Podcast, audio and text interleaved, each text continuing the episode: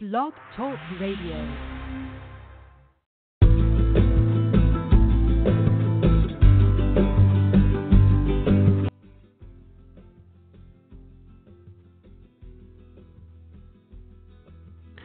Hello, and welcome to a new episode of Cinephiles Radio. I'm your host, Steve Pisa. Thank you so much for joining us today. We have a special guest today, Sage Boatwright, also Sage Charmaine. We're going to talk to her a little bit about her name change along the way. I met her years ago during a concert. Loved her music. Can't wait to hear what she has to say about those details. How have you guys been? How was your week been? Welcome to a special episode of Musical Cinema Files Radio. We have a huge crowd here today. I see about 1,200 people listening to us right now. If you have any questions, please give us a call at 515-602-9609. Operators are waiting for you, bud.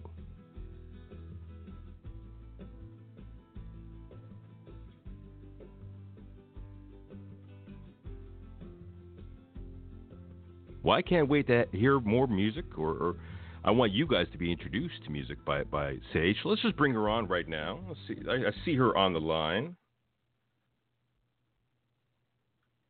Hey. Sage, hi. You there? Hey, girl. Yes, I am. Hi, how are you? Here comes the crowd. How you doing, Sage? I'm great. How are you? Very good. Thank you for joining us today. Now you started off in Los Angeles. Oh, thank you very much. Now, you started off in Los Angeles as an actress, did you not? Yes, I did. Yeah, how was that going for you? That was good. I moved from California. Well, I moved from Texas, where I'm originally from, around age 10. Really? I'm from Amarillo, Texas. Yeah, originally. So I spent my childhood there, moved to California. And I was a bit too young to get into music then, though that has always been my passion primarily. So I went ahead and got into acting around age 9, 10, 11. And I did that for a bit. That's incredibly impressive. So what part of Texas did you come from again? Amarillo is the very top of the panhandle. Oh, you're from Amarillo. Oh, yeah. Yep. That's yeah. We call that the armpit of Texas. Wow. Yeah, it is. So what was that like being a 10-year-old and all of a sudden you're moving to California to seek your dreams out? How did that feel like? It was really crazy because I spent my childhood in Texas and then I spent my teen life in California. So growing up in Texas as a kid was so different from my experiences growing up in California. It was cool. I mean, like when I was 10, I always knew that I wanted to do music, and I was pretty interested in acting. It's fun. It's just not my passion. Moving out here was very exciting, and it was just starting a whole new chapter of my life, basically. That's but wonderful. I prefer it. I mean, I love Texas, but for how I am and what I like and what style I'm into, it's definitely more fitting out here for sure. Well, you can go back for touring. So in the future, when you go back as a huge star, you go back to Texas. We'll have fun there. Yeah. Sure. So when you did the acting, I saw a lot of your videos doing MUA stuff, so a lot of makeup work as well. So you like makeup as well, right? Yeah, I do love makeup. I have been into makeup for, honestly, I think the first time I started doing makeup, I was probably around 9. And I got really into that. I used to make, YouTube videos, which I think is what you're referring to. I would make, like, little tutorials for YouTube and you did Instagram. Harley Quinn. Yeah. You brought your best friend on there, and you did makeup on her. Yes. We were just talking about the Birds of Prey movie, Harley Quinn movie. Can't wait for that. I love her. Yeah, me too. So I'm super Margot Robbie? I love her. I'm going to do another Harley Quinn look for the premiere. But you know what's funny? Now that you mention it, your color scheme is very similar. I mean, I know you dress like Harley Quinn. I love that outfit where I think you wore a shirt that said cherries or something like that, or I don't remember the shirt that you wore. Yeah, but that was pretty sweet. Thank you. Yeah, I do love Harley Quinn. I love Batman. It's definitely my favorite. Batman's awesome. Yeah. But yeah, I was into makeup, and I don't really, I mean, I do it still. Like, when I go to my own shoots, I do prefer to do it myself, just because I feel like since I can and I know how to make myself look how I would feel my best. Right. But now I actually got into nails as well, so I'm a nail tech on the side. So I'm a musician and a nail tech. So, yeah. I've seen your nails. Your nails are incredibly long. I like to see you type on a typewriter. Yeah, no, I didn't even think I could do that, but texting, and learning how to do everyday things was enough to relearn with these notes. So let me ask you, so when you go on set, you know, I know how kind of at this stage in your career before it becomes really, really big, a lot of times we do our own makeup, we do our own stuff. Yeah. And sometimes there are people there to do it for us. Do you often prefer to do it by yourself, or at least dictate what you desire based upon what you want to look like? Yeah, I mean, like, if there's a MUA on set or something, of course, like, I'll let them do what they're there to do. Sometimes I'll do my own eyebrows, because there's just specific things I feel like on, you know, yourself that you're like, oh, I feel a certain way about that. I want it to look a certain way. But for the most part, I'll let them do whatever they're going to do. But if there isn't one, or if they're like, oh, if I have an option, I'd be like, no, I can just do it myself, you know, because there's not really a point of bringing someone on when I feel like I could do it too. Yeah. But I love to let people work on my face as well and see what anyone comes up with. Yeah, well, your look changed an extreme amount. You did original songs before on their Sage Boatwright, and then you went to Sage Charmaine. Now, what was that changing of naming about? Well, originally I wanted my artist name to just be Sage. Right. My old Instagram name was literally It's Just Sage. I don't know why, but I just haven't really ever been a huge fan of my last name. It's just, I don't know, I just don't, not that there's anything wrong with it, it just doesn't sound very, like, artistic. So I was like, okay, when it came down to trademarking is really what caused me to change it, because when I went to trademark Sage, it was actually already taken, weirdly enough, by a band called The Sages. Right. So I couldn't use the trademark because it was too close.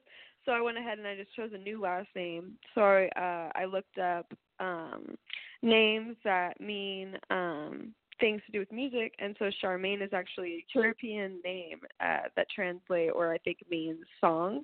So my name is actually Sage Song. Yeah. Sage Song. I had no idea about that. That's very interesting. Now, I want my audience to listen to your music. I have a couple songs uploaded right here. I have June uploaded, and another one of my favorite songs from you as well. But I do want to ask about your previous music that you did before, because a lot of it has been stricken off of YouTube, but there's still a lot of people who cover your work. So there's still a lot of people who covered your work, and it's still up right now. I loved those songs. Well, whatever happened to those songs, and do you ever plan on remixing them? I'm not sure. You know, like, since I've been making, like I said, I've been out here for so long, and I'm only 17 and a half right now. So there's so much stuff that I've made in the past few years that is just. I'm sorry, Sage. Did you just say 17 and a half? Yes.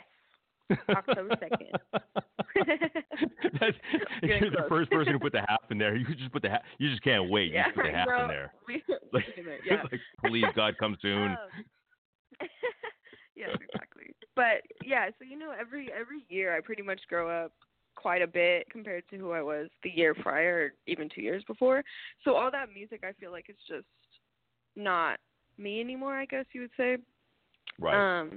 It's just not, like, I'm just in a different part of my life. I'm thinking about different things. I'm writing about different things. I'm experiencing different things.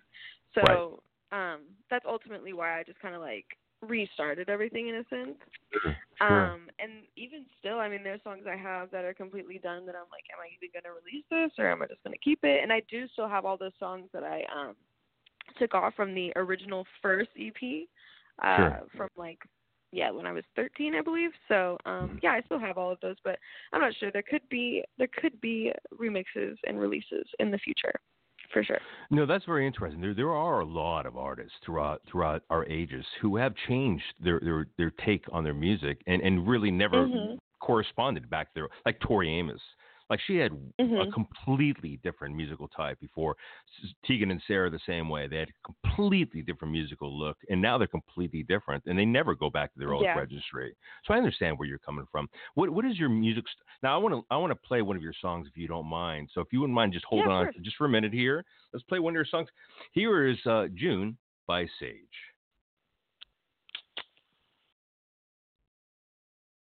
Didn't wanna write a love song. Usually these things come out wrong, but you've been up in my head all day long, and now I'm all gone, yeah.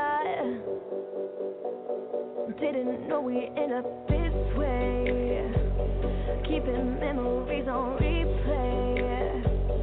Yeah, you make me wanna catch the bouquet. I just wanna stay.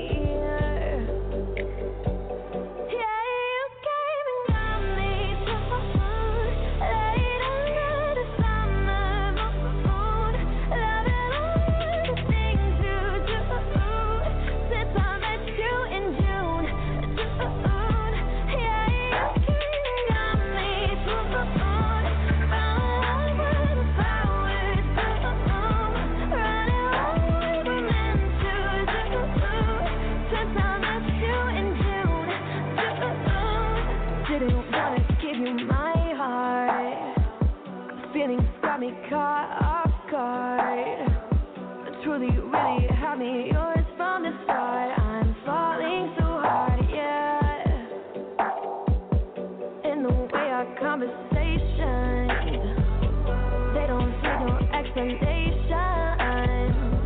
Never needing a vacation when I'm with you, 'cause I tried to stay blue.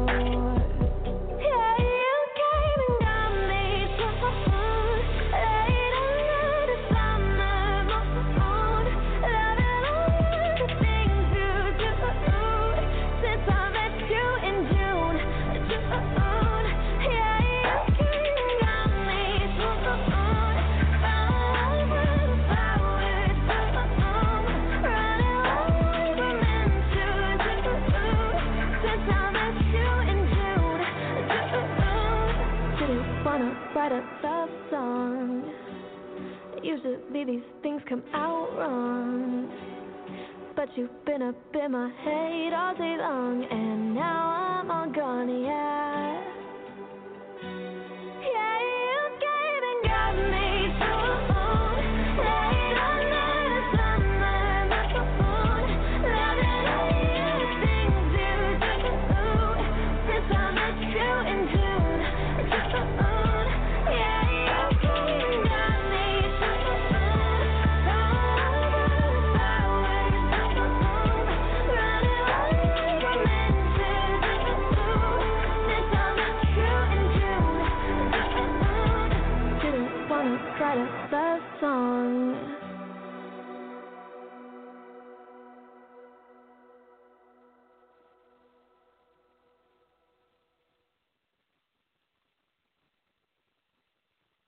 Sage, I love that song.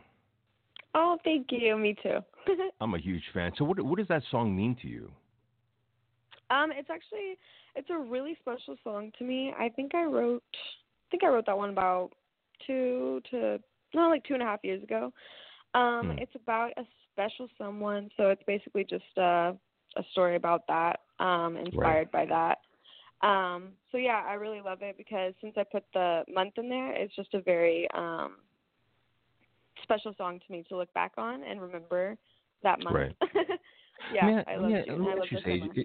Oh, it's such a beautiful song. I love the name. I love your musical tones. Let me ask you, is this the reason why you use a lot of younger producers like, Little Aaron, Alexander 23, and Rocky Lynch? These are a lot of younger producers and what have you. Do you feel like working with them helps you with producing your kind of music, which is more younger? And quite honestly, you wrote songs that were very advanced at such a young age. Thank you. Yeah, I definitely think so. There's, I think Happy Birthday, June, Cherries, and Not Really were produced by PJ Bianco. Oh, PJ Bianco, yeah. And, yeah, and he, he's not old, but he's a bit older. He's been around for a while. He's been a producer for quite a while. He worked on like the Jonas Brothers stuff in the past. Yeah, so he's still pretty good, but definitely younger producers definitely have more of a experimental type of vibe, I would say. With younger producers such as Rocky, I love working with Rocky because he always we're like on the same like vibe. If that makes sense. Like, no, it totally makes sense. Off of each other. Yeah, like we can create off of each other really well. We have a lot of the same music interests, so when it comes to creating like something for, you know, our own project, it's pretty easy to put our heads together and come up with something similar that sounds cool. It must be really nice to have somebody you can just riff with and just like they totally get you, you know, and you can just keep on going with the music. That's fantastic. Yeah. So I love finding producers that I can work with. Are a lot of these by chance, or are you actively going out and looking for these people?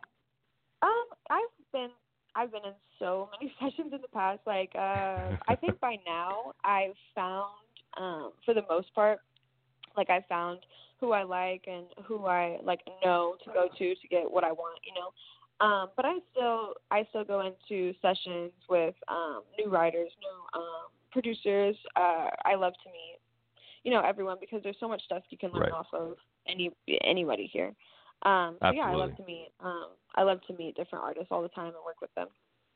Your musical, your songs are so different. I mean, they hit such a different variety of areas, you know, and you're almost fearless in the way you come out. Whereas you want people to accept you just the way you are.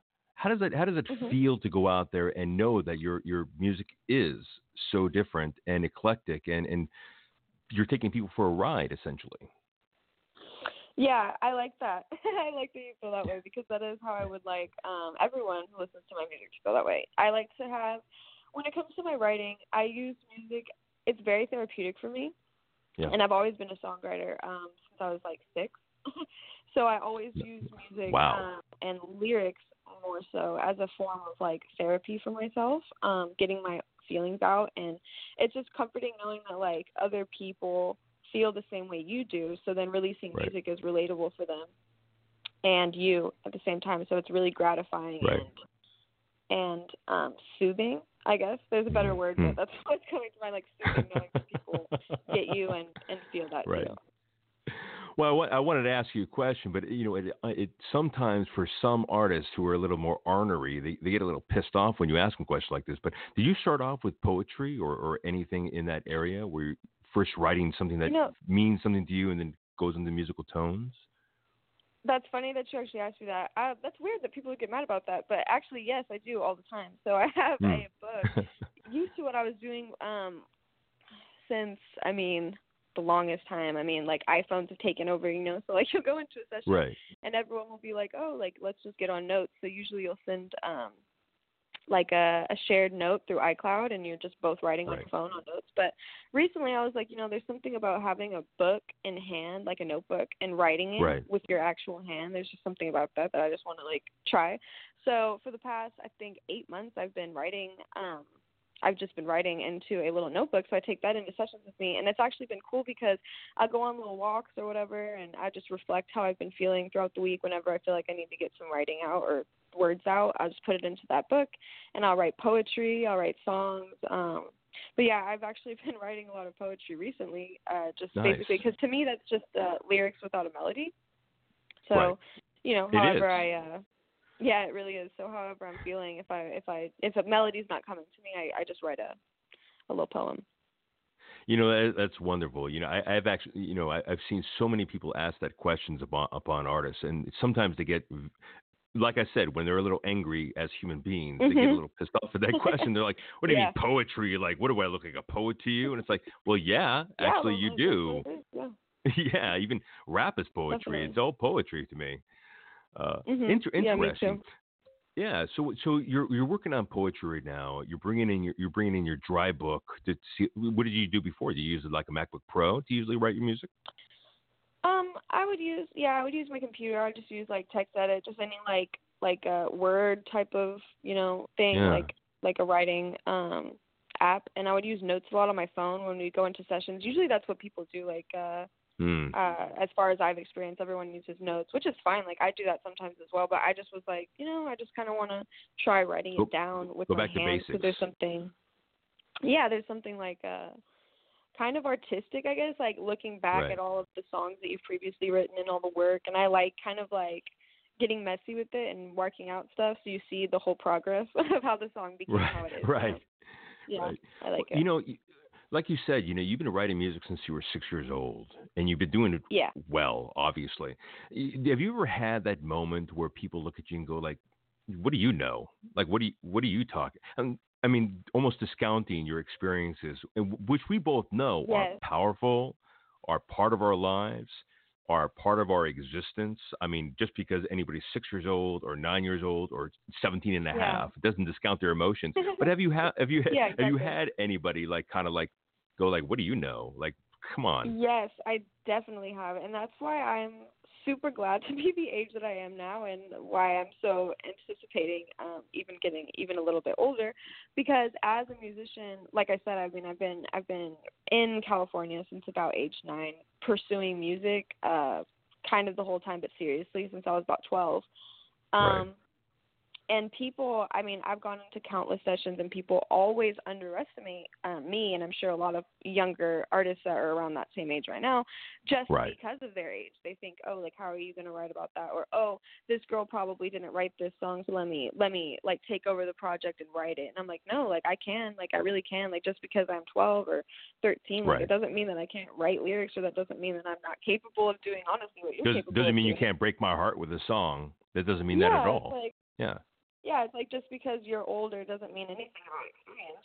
Well, I mean, sure, you might have more experience, but that doesn't mean anything about passion or how good you really are, you know? Right. So, yeah, that was always something I had struggled with when I was younger, and it really, really pissed me off. It was super annoying. But now it's, It's basically ageism. I mean, they would do the reverse on you if you called them. No, it is. It's super offensive. If you called them boomers, I mean, it would be the reverse. You know what I mean? Be there one way, you know? Yeah, exactly. And I mean, like, and I'm always open to working with people. So that's another thing that would make me mad, is because it's like when they would try and take over the whole project because they think that I'm like a kid and that's what I'm expecting. And I'm like, no, I came here to work and learn and be a part of it. Are you serious? People have actually done that to you? Wow. They'll just take over the whole project because I guess they just assume that I'm a kid, so I just don't know. Like, they have to do that. I don't know. But well, yeah, because you're young, you don't know what you like, you don't know what you don't know what you love, you don't know. That's such a dismissive attitude. Yeah, it was. So getting older, growing up a bit, and gaining more experience and recognition in this industry has been really helpful to me, for people taking me seriously and being like, oh, okay.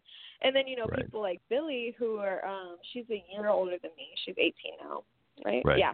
So she is, you know, similar in age, and she's such a like, poster girl now for showing people. I mean, with like 5 Grammys, showing people, you know, you don't have to be any age to any age to be taken seriously or be good. You know, you can be young, you can be old. I mean, it doesn't matter. I'm really happy that you mentioned Billie. Billie is an amazing artist. She started writing when she was 6 years old.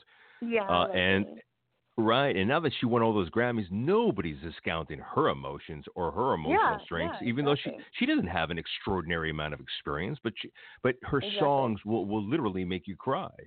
They're relatable. Yeah, exactly. Yeah, they're relatable. Mm-hmm. Yeah, that ageism I've never been a huge fan of. But how does it feel now to be at an age and in a place now to where you can definitely talk to people the way you want to talk to them? It feels really good. It makes me feel very happy and very just taken. It's really gratifying to be taken seriously, because it's something I've wanted to do my whole life, something I know I want to do continuing on into my life. So I really appreciate that people are finally looking at me like a serious artist. But yeah, and another thing I was going to say, going along with Billie, like, after that, there's so many more teen artists now, like, you know, 16, 17, 18, 19 that are coming out, and they're popping off because people are giving, I guess, like the younger generation more of a chance and being like, oh, you know, like the stuff that they have is cool too. That's amazing to me that they even think that way. Since we had Michael Jackson in the Fave Five, you know, yeah. And he was a little child. Always famous his whole life. I know he was a little child, and it's amazing to me how they discount anybody. And it's like that guy was 5 years old. Mm-hmm. Yeah, so, also listen, his whole life.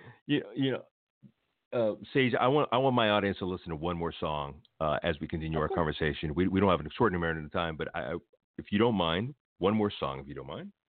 Here we go. Of course. Another song by Sage.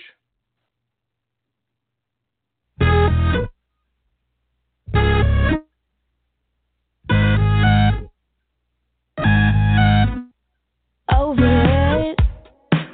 I keep on saying that I'm over it. It's just when I don't think I give a shit, I'm coming right back. Wasting time. Oh, what's the point if we're just wasting time? If I keep committing perfect crimes, so I'm coming right back. I'm coming right back. I think I hate to explore somewhere why, but not really. I hate to discuss again.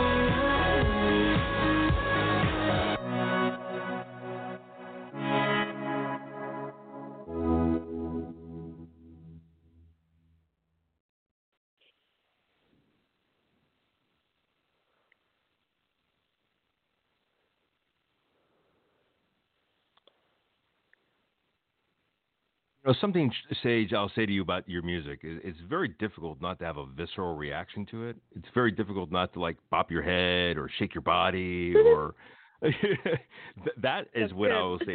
You know what I'm saying? I mean, it definitely makes you feel something. It's not like a song where I'm going to listen and go like, this is just crap.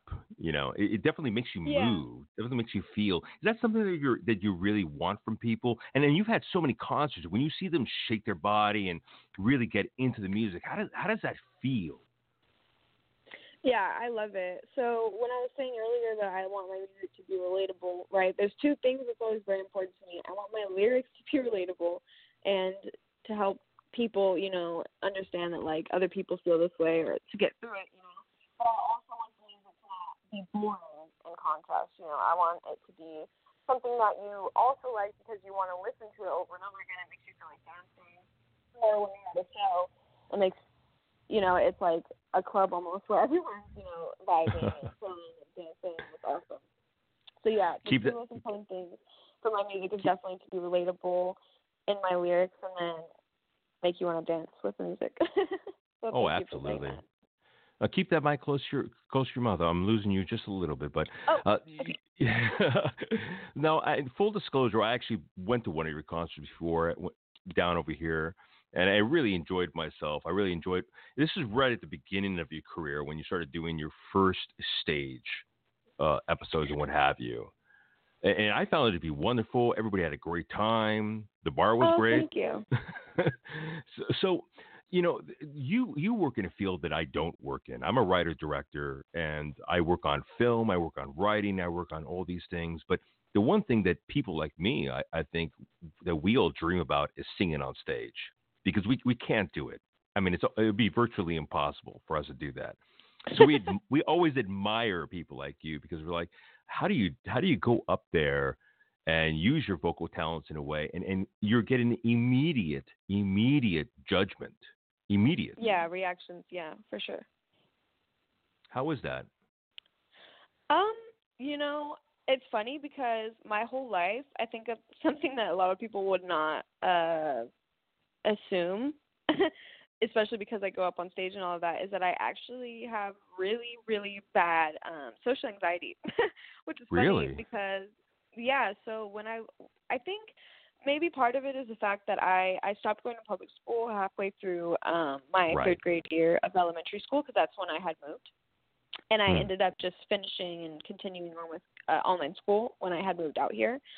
So I don't know if that's part of it, but, you know, just a big part of what I would be nervous about is people my own age. And I think that's probably because I just didn't have so much experience with them, you know, not from going to school with them. So when I go on stage at a more adult venue, like a 21-plus venue, I get nervous, but it's like, I don't know, it's just not as nerve-wracking to me as, like, I remember I was on this high school tour, and it was I went to a bunch of high schools, and I was so nervous because I feel like that is the harder judgment is the people of your own age, you know? Right. And teenagers are so judgy, so, yeah, I get nervous when I perform around.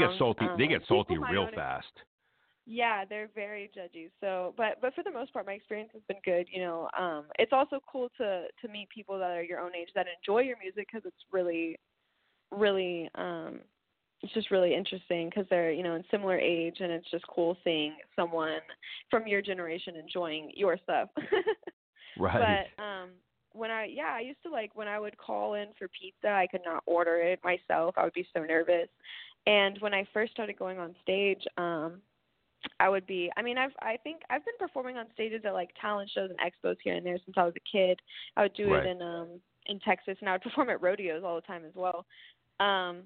Wait, hold on. We need to backtrack just a tad bit there. I want to stay in the social anxiety part, but you said rodeos there, and you caught my attention right there. I can sum that up. So yeah, I'm from Amarillo. I grew up there. My childhood was in there. When in Amarillo, there's a church called the Cowboy Church, and my family went there. We went there for, I believe, like 4 or 5 years, and I started my grandparents actually. So the whole reason I kind of got into singing was because my grandparents have always been a missionary family, so they actually had settled down in Amarillo, and they had purchased a church called River of Life. Might still be there, might not. And so I started singing there with their worship team because I was like, oh, you know, I want to try that. So that's how I had gotten into it.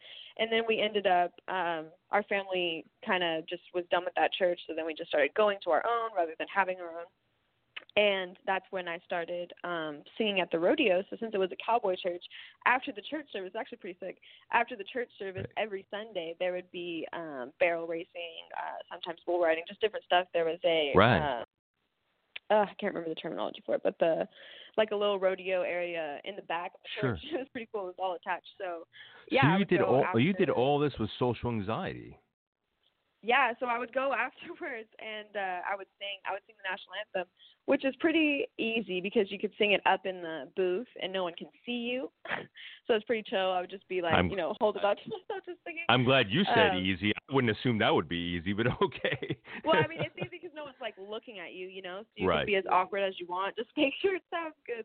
And then that progressed into me. I performed all over. I was performing at rodeos, all over. I was singing the national anthem. I remember the biggest rodeo I had performed at, I think I was 9 or 10.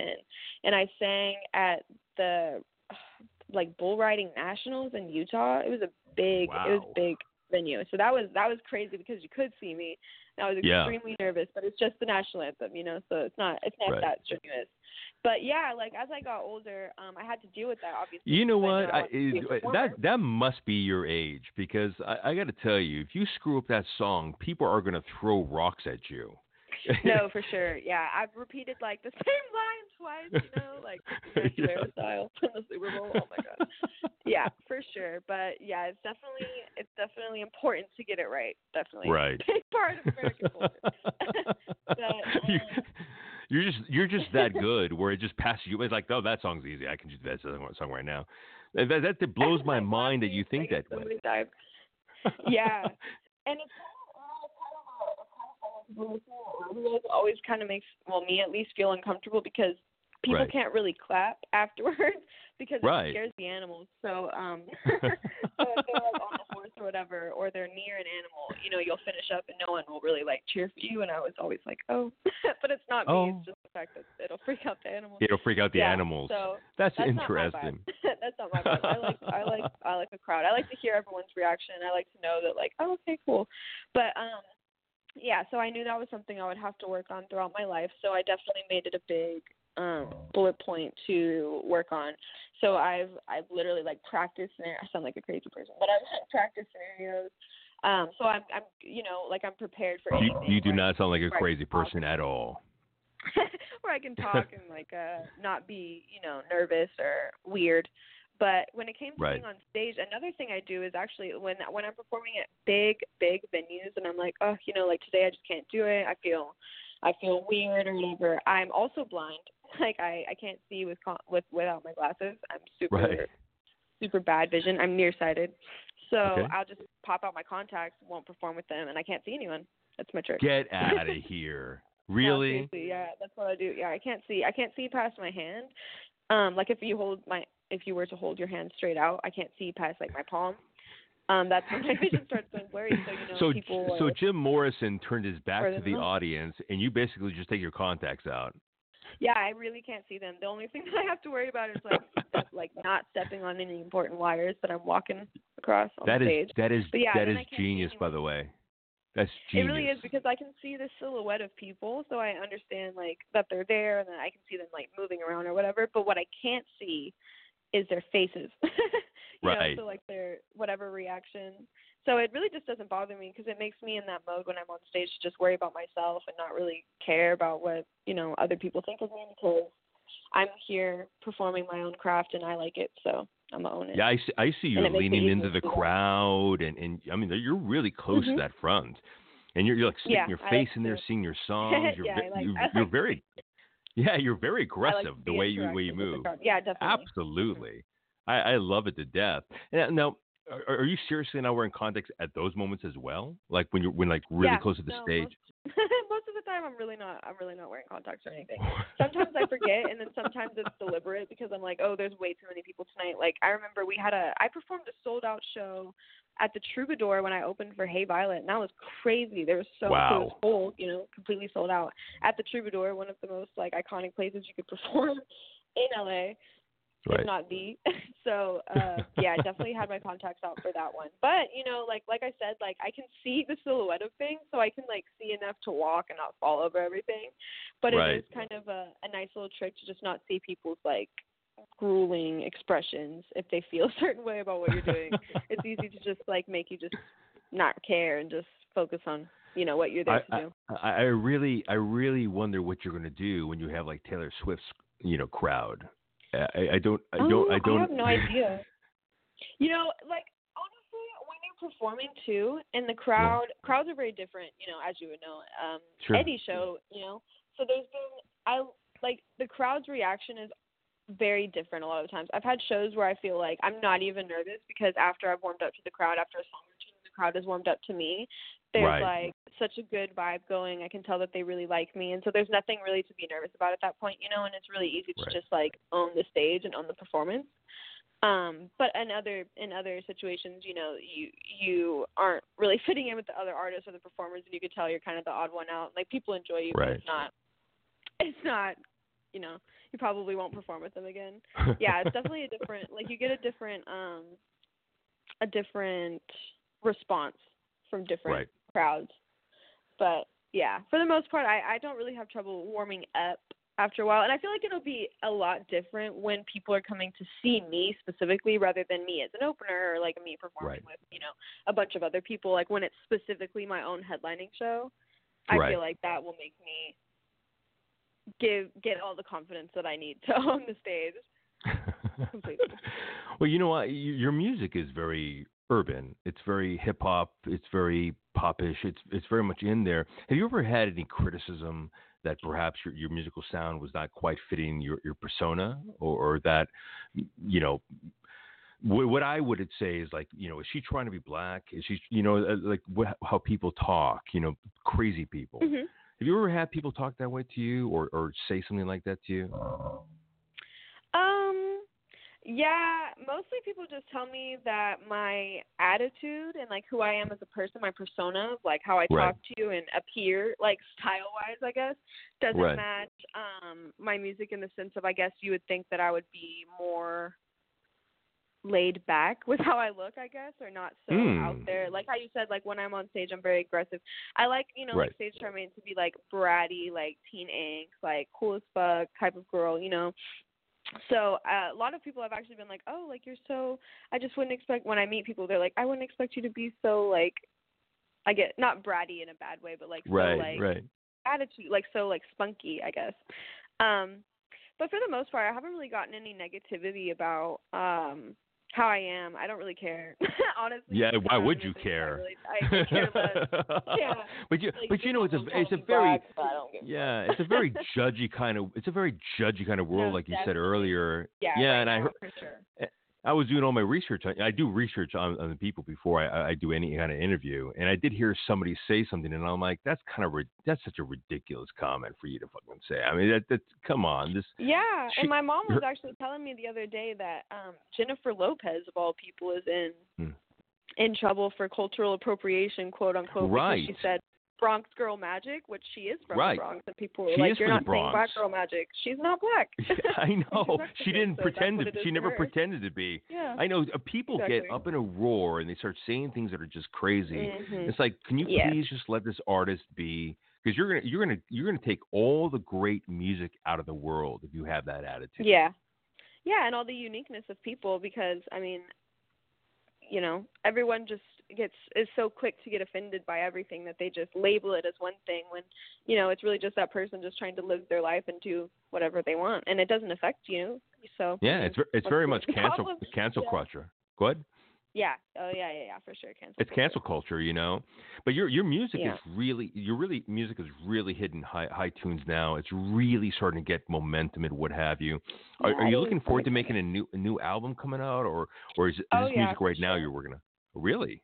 I'm working on a lot of like singular songs. I'm not sure if they're all going to go into like one specific album or what I'll be doing right now, but like we were talking about earlier, I'm still, you know, I still go out and I try out new sessions with people, so I've been doing that here and there throughout the new year so far, just meeting new people, seeing what I want to do for my plan for 2020, just creating stuff.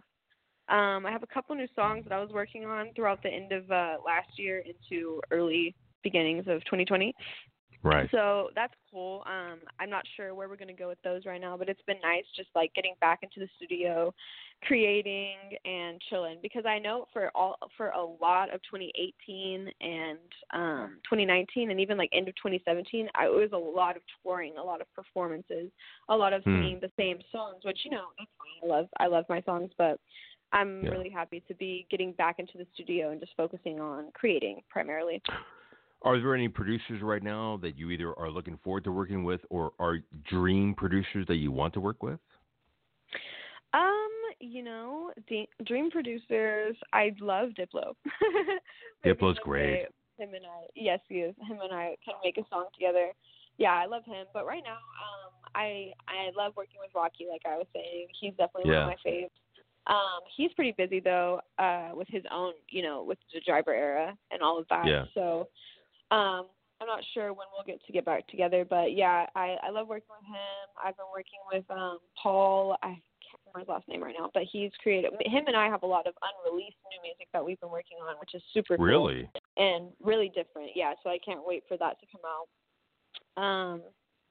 And other than that, yeah, I've just been trying out new people, making little songs and seeing where I'm gonna go with it. You know, it sounds strange, but I really would have loved to have heard you do like a Kanye beat before, you know, the whole you know, madness thing. But I think you guys fit really well as far as musical type and the beats and the way it kind of structures and what have you. Yeah, I love Kanye. Yeah, he's awesome.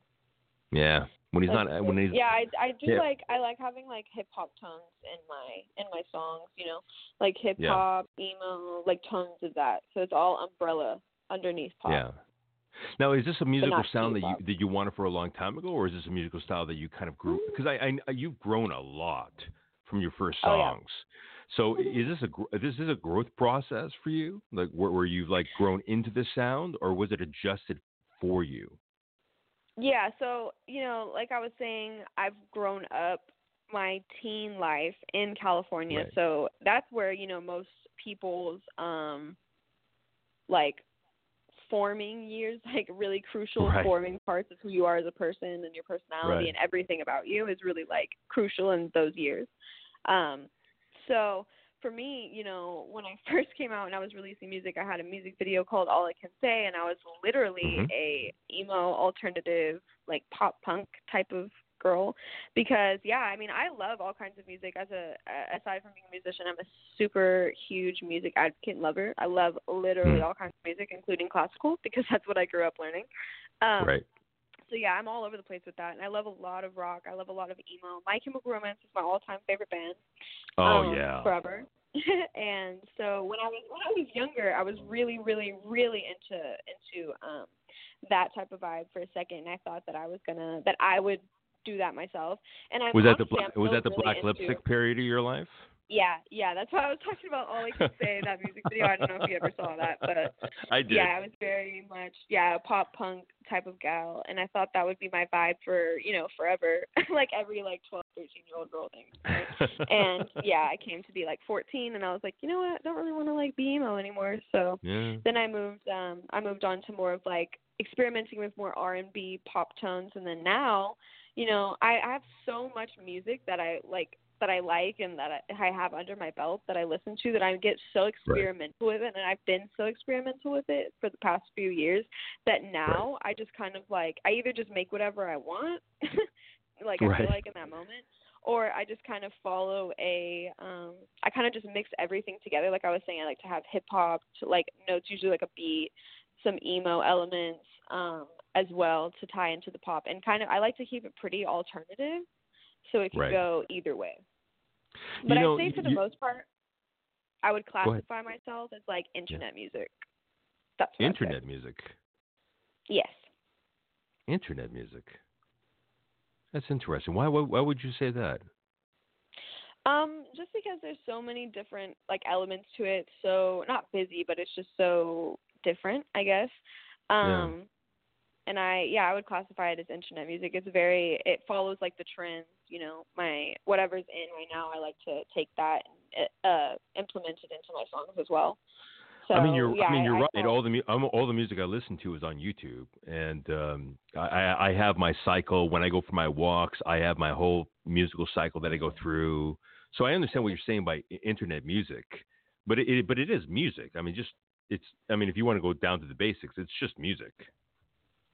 Yeah, no, internet music is in the genre, like, like just trendy, I guess. Thanks for clearing that up. Yeah, absolutely. Well, the funny thing is, like, Beyonce will just drop a music video, and then and that's pretty much what you mean by internet music. It just drops on YouTube or drops on Vimeo, and the next thing you know, you're like listening to a brand new song, brand new video. MTV doesn't exist the same way anymore. The same way TV doesn't exist the same way anymore. So that's another question. I'm glad you went in that direction. That's another question I have for you. Things have changed so much as far as how to express yourself, how to get yourself out there, how to be meaningful in today's era. How did you keep up with that? Because you are relevant and you're becoming more and more relevant. Was that intentional or did that just happen? I don't think that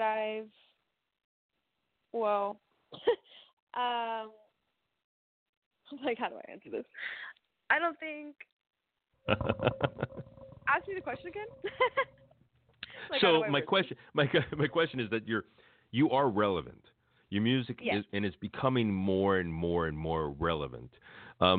Is this what you wanted for yourself? Is this what you expected from yourself? Is to really grow upon this? Was it an intentional thing? I'd say, yeah, like I've always wanted my music to get recognition, and overall I'm making, I'm working for my work to pay off, but I didn't expect, like, for example, I didn't expect, like, the things that blow up, I don't expect them to. Like, I didn't seek out, for example, June is my most popular song. Right now it is almost, I think it has 1.5 million almost on just Spotify. It's a beautiful song, yeah. So that's crazy. Thank you so much. Yeah, and that's just crazy because when I wrote it and when I released it, definitely did not think that would be, like, to date still or any time that would be my most popular song. Really? What did you think? I don't know what I thought. Honestly, I thought Happy Birthday would be my most popular one, but no, it wasn't. Actually, that's my least popular one. Funny enough. But yeah, June really like stole the show for everything. And every time I perform it, you know, even at like when I was on tour with Bad Baby, who is very different from me, you know, she's primarily rap. Sure. When I was opening for her, that was one of the crowds that I was like, ooh, you know, like she's a rapper and they're all, you know, a certain age. They're going to be like, who's this like pop singer? It doesn't fit at all. And weirdly enough, you know, like it worked, you know, the tour worked with her. It was really cool. But when every single time I would perform June and every time I perform June anywhere, everyone just has a certain response to it. Like everyone just really seems to love it. Like they really just like vibe with it. And it's so cool to me because it's just, I guess I just didn't expect it because it's like kind of a ballad.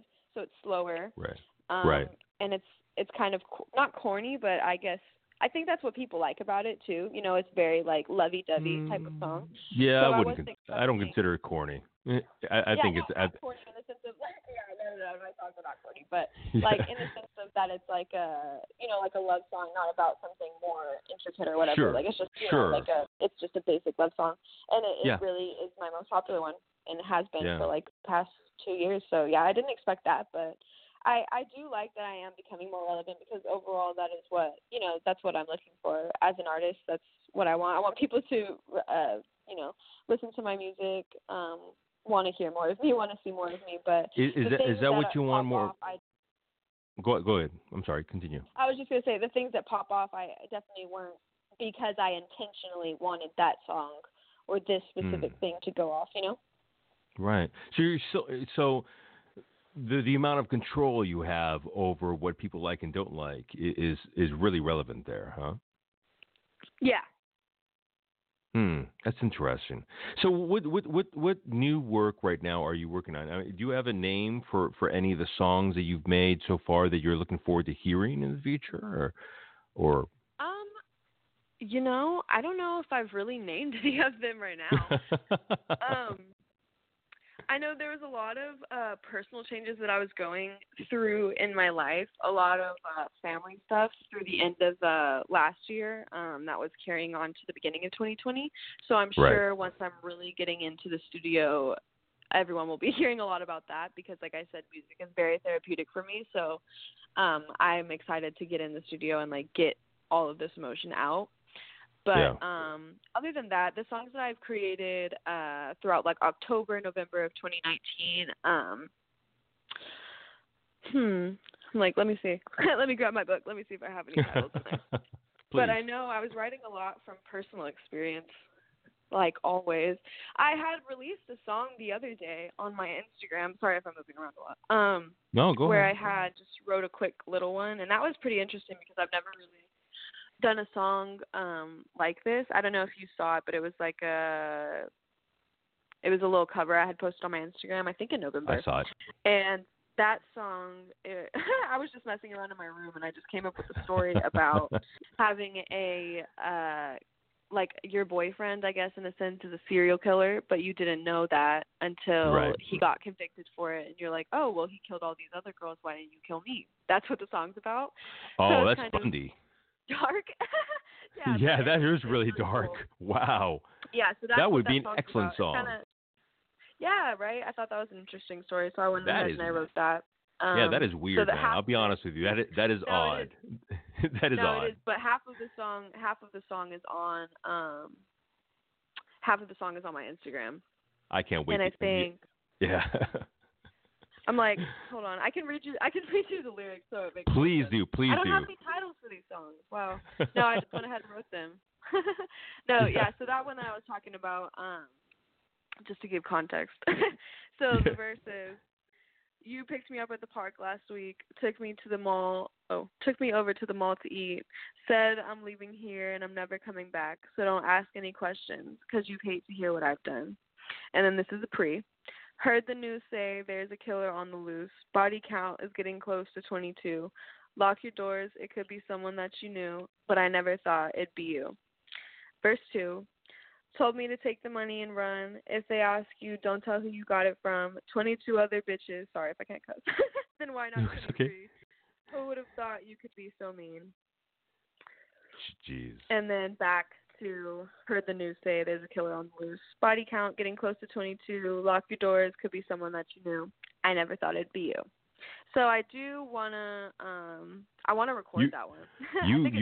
You gave me shivers just thinking about the case of Bundy. Yeah. But yes, you just made my skin crawl. Exactly. Thank you for saying that. No, that's exactly what I was thinking about. You know, I'm honestly like. I'm a weird person. You're not a weird person. People watch this stuff like crazy people. They wouldn't have Netflix shows on this if you were a crazy person. Yeah. That's true. Yes, I love true crime stuff. I love all that.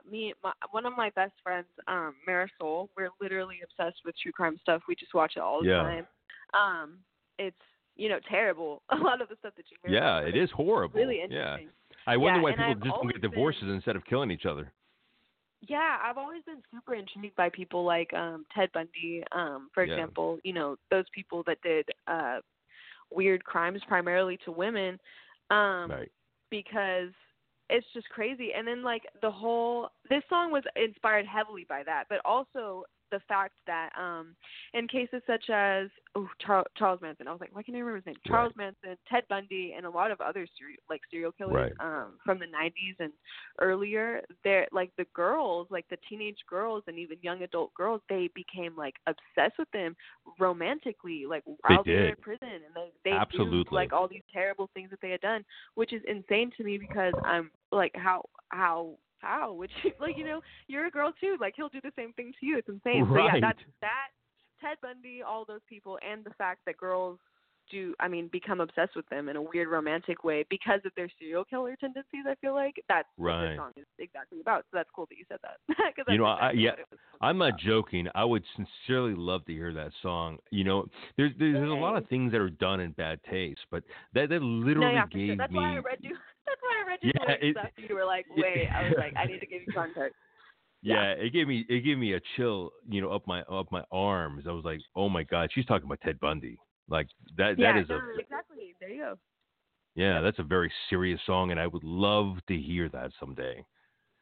Yeah, I definitely want to record that one. But half of it is acoustically on my Instagram if anyone wants to go look at that. But look out for a professional recording in the future because I definitely want to do something with that song. That's wonderful. You know, you're talking about so many advanced things, and I don't mean to continually harp on this, but you know, when you look at the age and the experience and what have you, you're talking about things that are way beyond what even people that are like, I don't know, in their 30s or late 20s would even conceptualize. They'd be more on the mainstream, wanted to be more, you know, be more popish and what have you. What is it about you that makes you want to experiment more and experience more? Well, you know, I've always just liked writing. Like you said, you're a writer. In school, I can write essays like a crazy person. I would write essays for my friends. Like, I just could do it like so quick. I have so much to say. It's so easy. Yeah. Yeah. It's but it's not though. Like for some people it is, but if you're a writer, you know, it is. Like it just really is super easy. My mom and my grandma were both English teachers, so I guess that's probably where the trait came from because they're that really, makes like, sense. Yeah, so the writing really carried on into my songwriting as well, you know, like being pretty good and advanced at literary stuff. So, yeah, that carried on into my writing. And I just like that you can what you can take from when you're writing an essay or something like that, you kind of do your research, I guess. You do your research in a sense before you write on the topic. Right. So in life, you know, we don't have to just experience things from our own personal self. Like you don't have to have a personal experience all the time to be able to learn about it and write it, you know? So there's a lot of things where I'll take other people's experiences or I'll hear like the previous song we just read. You know, like other people's experiences or whatever, I'll listen to them, kind of research it in a sense, and then take my own spin on it and kind of imagine. Since I also have that background of acting, it's also easy for me to put myself in the position of being someone else and like imagining what that is and like getting all that, like all the adjectives or like anything that would be a part of said experience, you know, that goes into the visual part of the song. You know why, Sage, why you're such a great guest is because you often answer the question I'm about to ask you. So, oh, really? Yeah, I just talk all the time. But no. You don't want a person to come on your show and not talk. You want somebody who is able to talk, connect things, put things together. And I can just sit back and listen to you and relax and be interested in whatever you have to say. Yeah. So you have a particular color going for you right now, a particular color scheme going for you, which is like a little bit of the pink and a little bit of the blue going on, which is beautiful. Yeah. So, I love pink. I know you like pink. And don't think that cherries is not pink once it stains on your body. But where is that coming from? You know, I don't even know. I don't know when I really started liking the color, honestly.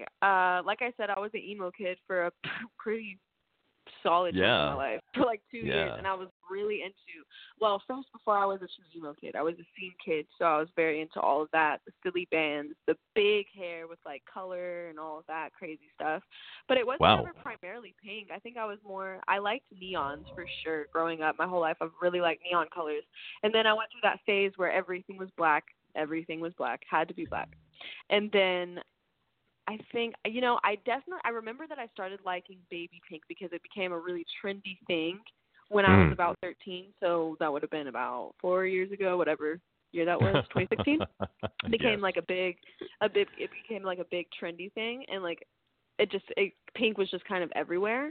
But then I just love hot pink. I really can't remember a certain moment in my life where I was like, you know what, I'm gonna just have everything pink.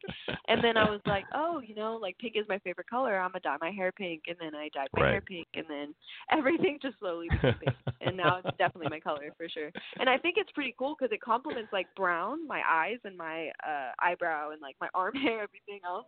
It complements the brown really well. So it looks it's really beautiful. Good. I love the style a great deal. We've been talking for over an hour now, and we're kind of closing up right now. But let me ask you a couple, maybe a little bit more serious questions here. Sure. Let's just talk about somebody in Amarillo, Texas, right now that's 6 years old, writing music, wanting to grow up, wanting to get out of there, wanting to move to Los Angeles or New York, Chicago, anything big. How is she going to get there? Can you give her any advice on the things that are necessary or necessary components for her to be you or something like you? I would say, what I always did was I just always loved music. So I always, before anything was coming out of it, before I had gone to, what I had ended up doing was I went to a talent agency in Amarillo, which I think most places, will, most cities just have them for, local talent, So sure. If there's, a specific thing that the city needs to put on, they'll go there and be like, I need a dancer or I need actors or whatever, and they'll pull them from the agency. So that's what I had done. But up until then, I've just always been so musical my whole life. Like I said, I watched my grandparents' worship team, and I was like, ooh, I want to do that. I want to be on stage, and I want to sing. And then I started just songwriting. Just literally just one day it just came to me, and I started doing that. I've been playing piano since I was a really young kid as well, so it was just coinciding together, the songwriting with the piano. So I always just did whatever, made me happy, and that was music, honestly. So I was always pursuing it just for fun. And then I was training in classical music as well. So I was always very, very music-oriented, and that because I wanted to be. So I would say always just, surround yourself with, what you're passionate about as much as you can or as much as you would like to, because that's how you're going to, ultimately practice your craft and form who you are as a person or as an artist. And then what I did, I was saying, I just ended up seeking out a talent agency because there's only so much you can do yourself, especially if you or your parents don't know everything. So we ended up going to a talent expo or a talent agency, my bad. And they brought me to a bigger expo that happened once a year in Dallas. So Dallas is pretty far from Amarillo. Sure. We went over there. That's a major city, honestly. So there was a bunch of big, not super big names, but big contacts. Or people with big contacts, so they were kind of there recruiting. And so I went there. I went 2 different years. And the first year I went, people were telling my mom, they're like, oh, she's good. You should bring her out to California. I think I was 8. And my mom was like, no. So we waited another year. I went the next year, so one full year later, and everyone was saying the same thing. And then that's when my mom and I were finally, thinking about it. I was halfway through 3rd grade. We were going to go after 4th grade, but I don't know. I don't know what happened there. Right. But, so halfway through 3rd grade, we talked about it, and we ended up just moving out. And that's really just how I got started with it. That's wonderful. But I would say, I understand that not everyone probably has, a talent agency. So more than anything, I think what's mostly important is to just practice yourself, understand what you want to do, or at least what you want to do right then for the time being, and just focus on practicing that, perfecting that, and just figuring out what your skills are, and if you wanna songwrite, you can always just. The good thing about songwriting is it's personal, so you can always trial and error, and no one will see it but yourself unless you show it, to other people. That is true. So that is very true. Well, let me ask you a question about that's connected to this, which I would ask an actress. Being on set for 18 hours, you have to be a certain personality that people want to be around you for that much time. Yes. Now you're going on stage. People are asking you to go on stage. They want you to be either part of their show or some part of their show. What is it about you, or what is it about your personality that makes people want to spend this much time with you, want you to be on their show? I would hope it's because I am personable. I like talking, so I feel like I'm easy to get talking, like you were saying, once I started. Right, getting to know. It's easy to get to know you. Yeah. Yeah, and I like talking with others as well. So, I think that I'm an easy converser, and also I think people really tend to either like how I look with all the colors and everything, like my style, like I'm just fun to see, and my attitude for sure. I feel like people always tell me, "Oh, like you're so spunky, so funny." Really? And I'm like, "Oh, thanks."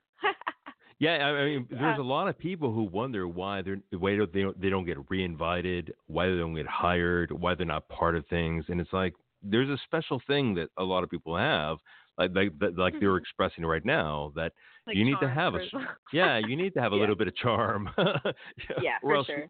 Who the hell really wants you around them? Yeah, exactly. Oh, that's interesting. Well, so we talked about your albums, we talked about your shows. Do you have any shows coming up that you'd like to promote? I actually don't right now, because I'm just more in a creative mode right now. Right. As of right now, though, what I have been doing is any local performance, which local for me would be Los Angeles. Right.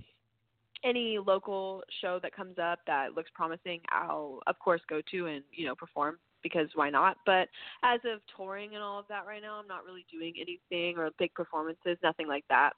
But if I do have any local performances, those always go up on my Instagram, which is Sage Charmaine. All of my social medias are. So, if you're in LA and you want to see me soon, I might have a show within the next few months. But other than that, definitely just creating right now, which I'm super excited for. We have a huge audience listening to you right now. They're very, it's just grown the more we've spoken, which is no way. Awesome. It's very easy to talk to you as well. Hey, it's very y'all. Easy. I didn't know how long our conversation was going to be. I thought it might be a half an hour, but we're almost hitting 2 hours right now. So, oh, no way. Yeah, it goes by really fast, especially when you have somebody who knows what to say when they want to say it, which is you. But how are people going to get in contact with you? If they wanted to see your Instagram videos, if they want to watch your YouTube videos, if they want to buy tickets, how can they? I know you have a website, so how can they find you? So Sage Charmaine is my socials for everything, I believe. I think the only thing that's different is my Facebook. It's Sage Charmaine, but the E is a 3, I believe. But everything is Sage Charmaine. YouTube, everything, Spotify, that is my artist name. And yeah, those are my socials. And that is pretty much all. Yeah, and then other than that, my social media or my website, sagecharmaine.com, that would have me like ticketing. Do you have an Insta? Major ticketing. Yeah, that's Sage Charmaine. All my socials are Sage Charmaine. How about your twits? Do you have a Twitter? Twitter? Yes, I do. Yeah, I do, actually. It's Sage Charmaine as well. I'm definitely, my most active social media is definitely Instagram. I don't use Twitter either. Yeah, I feel like that's a big generation thing of like millennials primarily. It's always my friends that are like 22 and up. Yeah, they're real big on Twitter, and I'm like, oh, I'm not into it. No. Yeah. So Instagram's primarily my thing.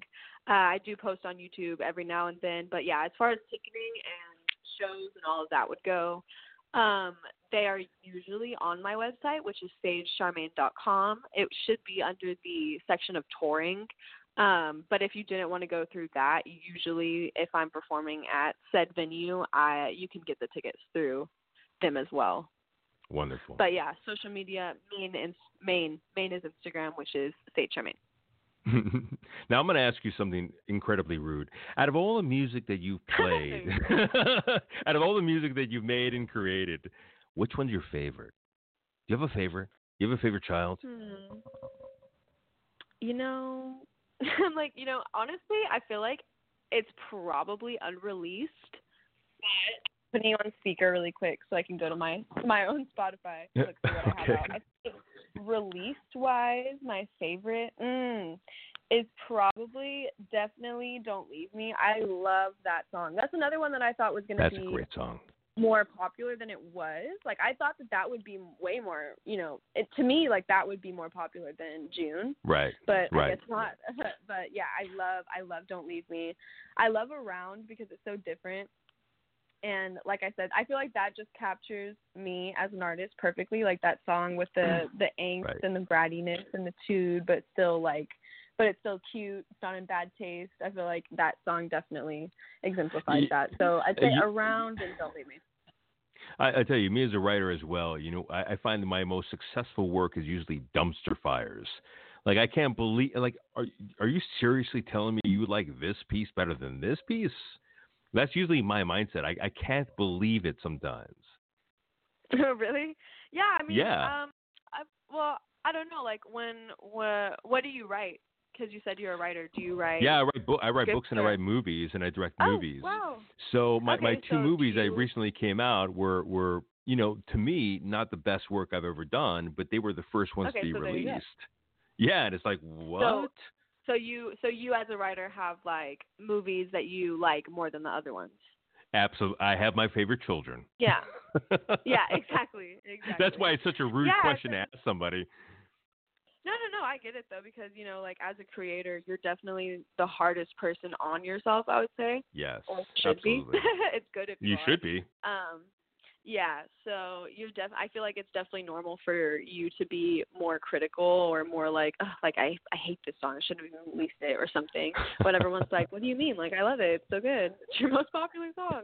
Yeah, I feel like that's pretty normal because I definitely feel like that for sure about some of my songs. You know, before we go, we're going to end the show a little differently. We're going to end the show with your song June, and then I'm going to say my piece a little bit later on. But I appreciate you being on. Let me ask you one more question before we go here. You know, talking about, and thank you for talking about your anxiety, because anxiety often leads into depression and what have you. Is there anything you're doing right now in your life to kind of temper that anxiety and grow into a new phase of your existence without it? Yeah, definitely. I'm always working on just being like the best version of myself that I could be. I would say that's right. Definitely really important. That's a really important value that I have adopted into my like everyday life. I just always want to make good choices, which sounds, you know, so whatever, like, you know, but really I try to be the best me that I could be. So, did you say something? No. Oh, sorry. I was like, what? Could you repeat the question? Sorry. I'm like, there was a noise. I appreciate you say something. It threw me off. No. I appreciate you talking about anxiety, which leads to depression. Oh, yes. You know, and I was asking you if there's anything you're doing right now to work on that anxiety for your future. When you have bigger stages, you have bigger audiences, you have more people interested in you, and that's a heck of a lot of pressure on you. Yeah. And you know you're kind of waiting. You know you're waiting for that. So is there something you're working on now to kind of overcome that? Yeah. So sorry, like I was saying, I'm always just trying to work on just being the best version of myself that I could be. So whenever I feel a certain way about something, I try and, you know, just change my thinking and my mindset to put me in a better mental state about it or to said thing. But also always music. Like I said, my songwriting is always very therapeutic for me. So if I'm ever feeling, you know, too bad about it, I can always just write and just use that as a therapeutic outlet for sure. But overall, I'd say to help me through anxiety, I usually just try and just logically sit myself down and think and be like, okay, is this logical to be nervous? You know, like, you can do this. Like, when you've been on stage so many times, you've performed countless times, like, you can do this. The only person that's going to hold you back is yourself in this situation, so why be nervous? You know, you're only going to ruin it for yourself. You know what's funny is that what you're talking about, and if you read a lot of books about anxiety, even medical books, you're literally talking about what doctors tell young people on what to do when they're having anxiety, because nobody's ever died from anxiety. So you're literally talking to yourself, right? Yeah, you know what I'm saying? And you're literally convincing yourself that this is not real. And if it was real, then we'd feel it. Yeah. Yeah. Cause I'd say, you're in your head all the time, because you always hear that little voice, that is you inside thinking, and you can tell yourself anything and really convince yourself of anything. So, you could be having illogical thoughts that's giving you anxiety, and then you just have to really sit yourself down, calm yourself down, and be like, look, really look at this logically and calm down, take a few breaths. You wouldn't be here if you weren't, capable of doing, or like when I always feel a certain way, about going on stage or something, I'm like, dude, you wouldn't even be invited here if you weren't, expected to go up there and do good. Like, you don't want to go up there and freak out and do bad, because, they're expecting you to have a certain level of professionalism and, just like what made you think that way? What came into your life that helped you along with that thinking process? Because a lot of people have problems with that, even. Yeah, I was going to say, since I am still a teenager, I think it's just also a big part of teenhood. So, just having a lot of anxiety and just being unsure about yourself more than anything. Yeah. So I'm going to disagree. I'm going to disagree with you, because there are people in their 60s who have the same issue that don't have the same rationale that you have. You know what I'm saying? I mean, you definitely have a rationale, and I don't think it's a survival thing. I don't think it's a 17 and a half thing. I definitely think it's a personal thing that you have. Oh, thank you. Sure. But yeah, for me, I feel like as a teenager, or definitely in my teen years, that's when I would feel, well, I think sometimes like when I was 13 or 12, I feel more confident about specific things, or I just didn't think about it as much as I do now. Sure. But yeah, now when I'm thinking a certain way, I'll just be like, just think about this logically and just try to calm myself down in my head as much as I can, because, it's really just all in your head. Everything. And you're right. They would never have invited you if they didn't want you. They would never. Yeah, you wouldn't be there if you weren't worthy. Yeah, exactly. It's so hard for people. It's funny that it's really hard for a lot of people, way more experienced than you, to actually even fit that into their brain. And that's why I found it kind of amusing that you were saying that. I'm like, that's actually perfect. That's exactly what advanced thinking is. Yeah. Definitely. Yeah. So what do we?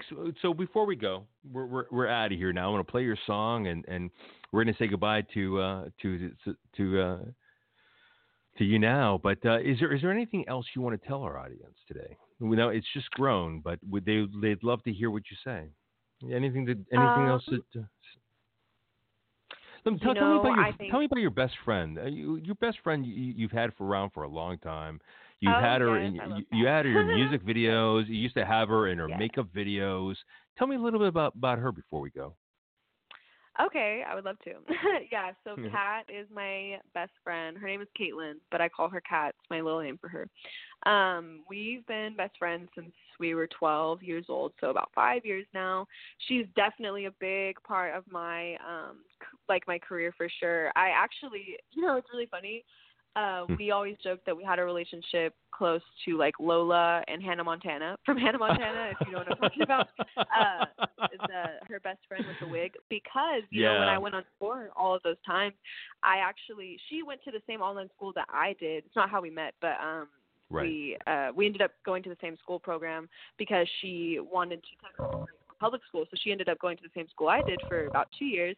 And in those 2 years, she is also, she's not a musician, but she's in the industry with fashion and designing and stuff like that and styling. So she had a bit of experience with that. And so I was like, you know what, you should just like be my personal assistant. And literally my best friend became my personal assistant. She toured with me.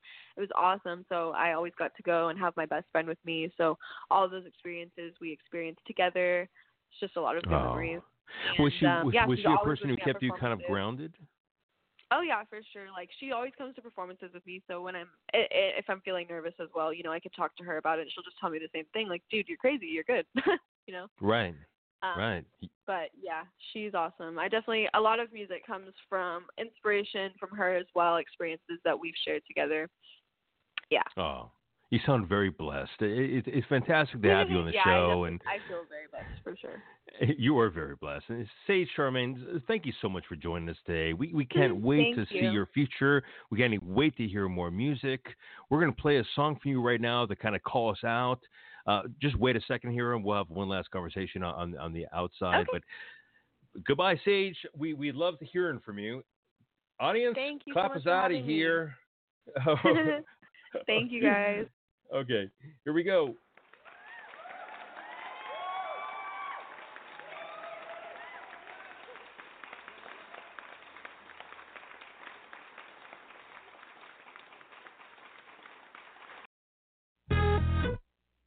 Didn't wanna write a love song.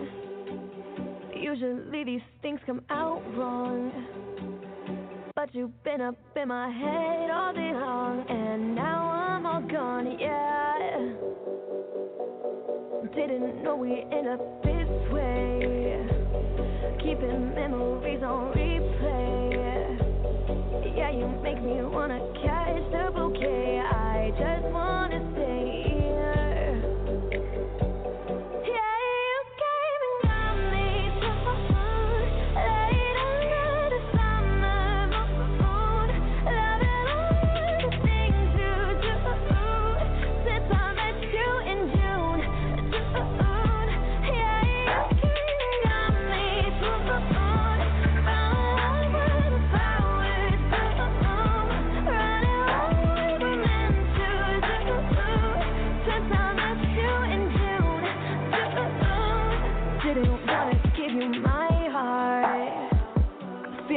Me caught off guard.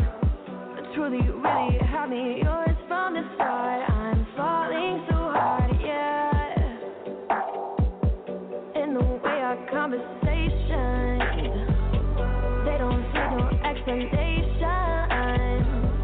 Never needing a vacation when I'm with you, 'cause I tried to stay blue.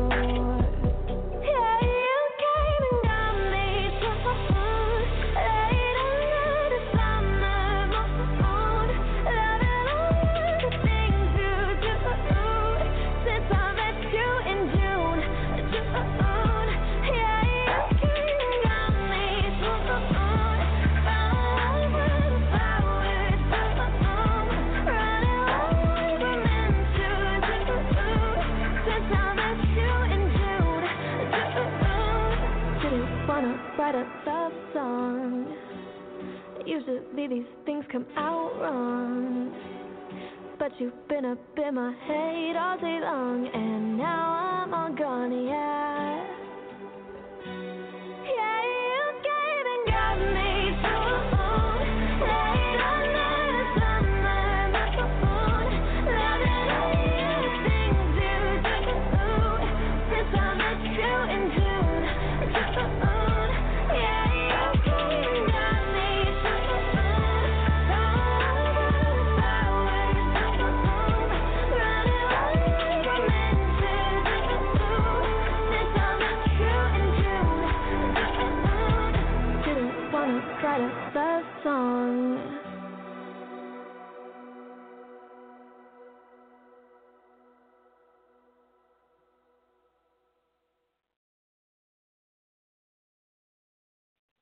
Well, that was Sage Charmaine. That was purely Sage. Sage is a fantastic artist, and we loved having her on. She spoke the truth about her life, about anxiety, on stage as an excellent artist, a brilliant artist. Like I said, full disclosure, I did see her in concert once, and she is ridiculously good. 17 and a half. I can't wait to see her later on at like 30 and where she is on stadiums. It'll be amazing. I'm sure it won't take that long. It'll be like 22.